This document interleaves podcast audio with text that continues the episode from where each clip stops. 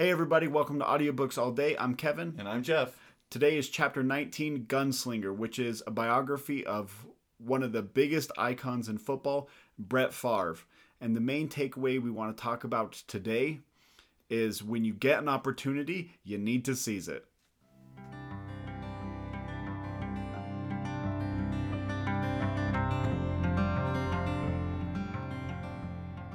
So this book was written by Jeff Pearlman, who actually started out his career as a baseball author, writing about baseball, and uh, eventually wound up writing this biography about Brett Favre. And uh, it is a really, really good book because he, you know, Brett Favre really was one of the people that got me interested in football anyways and it was really interesting to actually hear his story and especially to hear about how he took advantage of the opportunities when it mattered most um, growing up, we you know as as a family we didn't watch a ton of football. I'd say that we were probably much more into basketball.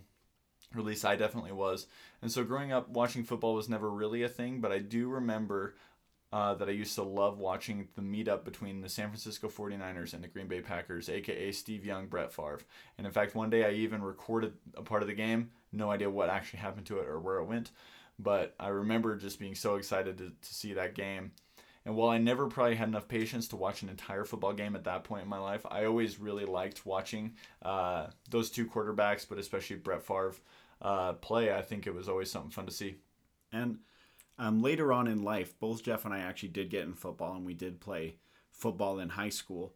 And I remember as we started getting into football, I remember one time we were I was watching a Green Bay game with my dad, and I remember Brett Favre uh, rolled out of the pocket.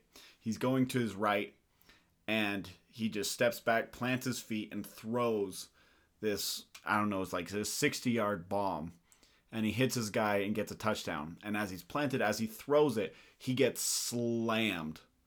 Like the next second, like because he threw the pass, he knew he was going to get slammed, but he got slammed, and then he stood back up, and he was just like laughing at the guy, and like he just had all the you know all the toughness in the world and was just celebrating with his team. And i remember my dad he turned to me and he's like that's how you play football.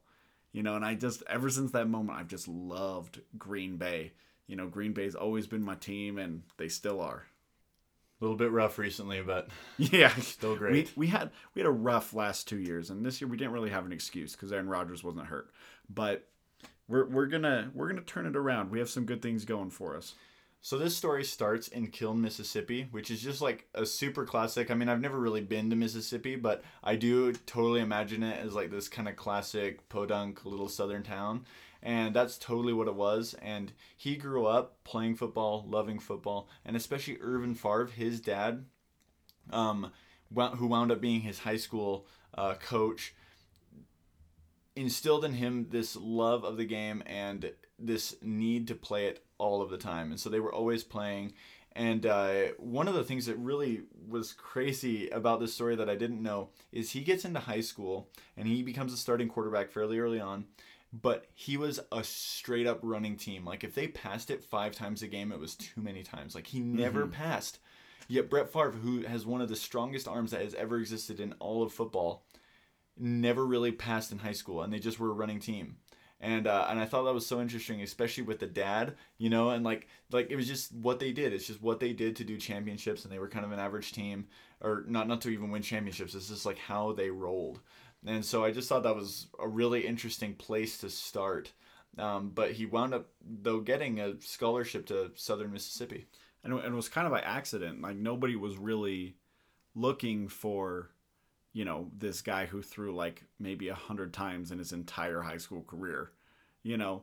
But the coach at Southern Miss, he'd like he like accidentally he was at he was at uh, the high school looking at other players, and he like accidentally saw Brett Favre and he saw him work out, and he's like, oh, he's he's actually really impressive.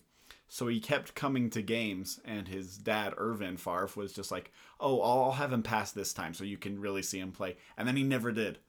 And so classic. Yeah, then but eventually, for whatever reason, through a lot of like fighting, they actually gave Brett Favre a scholarship. Just pretty much just because they could see potential, but they really had no game film on him. It was like the luckiest thing that could have happened because his football career could have ended right there. And then it, it really just and then it starts into one of the times that I just I love. Um, so he he starts as a seventh string quarterback. Which fun fact we brought up Steve Young earlier. He was the eighth string quarterback his freshman year. Just fun fact. Um, and the third game into the season, Brett Favre winds up getting into the game. So how this all kind of plays out is um, Brett Favre comes. They can see a lot of potential, but he's kind of a wild dude. He is not above having a good time, even the day of or the day before games. and the thing is, they were playing Tulane on the third game of the season, and he did not think, I think it was the farthest thing from his mind that he was going to be playing in the game. So the night before, he had been out drinking a ton. He even puked during warm ups, like he was totally hungover. But then during the second half, he gets put into the game, and then magic happens. After getting put into the game, he winds up leading his team back from behind by you know he passes a couple touchdowns and they wind up executing this uh, drive. It was awesome and uh, he totally took advantage of that opportunity. Winds up starting the next 10 games of the season, wins six his freshman year, and then goes on to a really successful career there at Southern Miss. But I love it because even though he was not in a position, I think that there's probably a lesson to be learned about preparing for the opportunity. I think that luckily he had a lot of talent to bring to the table that kind of compensated, but at least he still went out there and he still took advantage. Um, you know, I think all of us, if you've seen sports at all, you see times when people um, miss their chance, but you also see times when people take their opportunity. And this was one of those times for Brett Favre. It won't be the last that we'll talk about, but it was definitely one of the 1st mm-hmm. And something that I've seen in everybody that I know who is really, really good at something is that there's a level of confidence that they have that they they believe that if they get the chance to act in whatever area it may be, that they will succeed. Now, I, am not going to get into the dynamic of what's cockiness, what's humility. Um, of course, I believe you can have confidence in yourself and still be humble. But the point is, is that having confidence in yourself, he had that confidence in himself, and like Jeff said, obviously a lot of raw talent. But he went in and he took advantage of it, and he believed. Once he went in, he's like he knew he could lead them to victory, and he did. And you know, his college career was really, it was really exciting and it was a it was up and down too. He had some he had some really bad injuries. In fact, once uh, he was actually in a really serious car accident where they had to take out um, some of his intestine. I'm not sure what part, but they took out some of his intestine, which actually something I'd actually heard about Brett Favre a couple times that apparently he had the most horrible farts in the world. And that came from having a shorter intestine. I, I don't know how, but but that's what happened. And he's just a really farty person apparently. And of course, being the smart aleck he is, I'm sure that he has used that to great effect in his own life, much to the chagrin of, I'm sure, his friends and family. Uh, speaking of uh, friends and family, his his father continued to play a really important role in his life, and he actually winds up, uh, you know, his high school sweetheart. They wind up having a baby, and you know, kind of this thing of where now he's trying to, you know, grow up, and you know, there's these things of still wanting to, still wanting to be a kid, and and that kind of struggle, which which definitely some people are you know, are faced with, and he winds up getting taken in the second round by the Atlanta Hawks, and he spends his whole rookie Falcons. season. Atlanta, oh yeah, sorry. Uh, That'd be really impressive. yeah, that would be really impressive. But yeah, the the Falcons, and uh, he winds up spending his whole first year pretty much on the bench and being the brunt of all the jokes for the coach. Um, he just found Favre to be not very serious. He could definitely see potential, but would never take things serious. He would, you know, be always be joking, always be partying. Uh, but then something really important happened when he then gets the next year an opportunity to get traded to Green Bay. Mm-hmm. And he gets traded to Green Bay, and just, uh, just like Tom Brady, he gets his first shot because somebody else gets injured, and it's really quite amazing because the very first pass he has as a Green Bay Packer goes for a touchdown the problem was that it was a touchdown for the other team. he throws a pick six, his very first pass, and the and then, well, you know, really the rest of this, you know, but he pulls himself up. He takes advantage of that opportunity and he starts to win games. He becomes the permanent starter, and throughout his career, he made 11 Pro Bowl selections, which is very impressive. Three all uh, all NFL selections, first team, three second team All NFL selections, three MVP awards, which is crazy. And weren't they all back to back? I think they were. Yeah, I'm pretty sure they were. And he also was a Super Bowl champion. He played in two Super Bowls, um, but he was he won one of them and he lost to John Way and the, John Elway and the Broncos in the other. But really, one of the most prolific and most exciting careers ever. I loved watching Brett Favre play because you never knew what was gonna happen. Yeah, he he uh, obviously had his share of injuries. He loved to run the ball, and uh, I think that what is really cool about Brett Favre is that he just loved football, and you could see that with his decisions where he was retiring but then not retiring, and then retiring and then not retiring, and then going to the Minnesota Vikings and then retiring, and then still being plagued by the decision. He probably still is plagued by the decision. He probably still wants to go out and play. Um, but I love I love just his love for the game and that he just wants to play. He loves being a part of the team. He loves the pressure. He loves to perform. He loves to compete. And I think that you know when you really find something that you love, uh, that, that, that you do it with all your heart, and that um, luckily when, when the time came, he was finally able to bow out. But I, I love that he still hung in there even when most people would probably be done. Mm-hmm.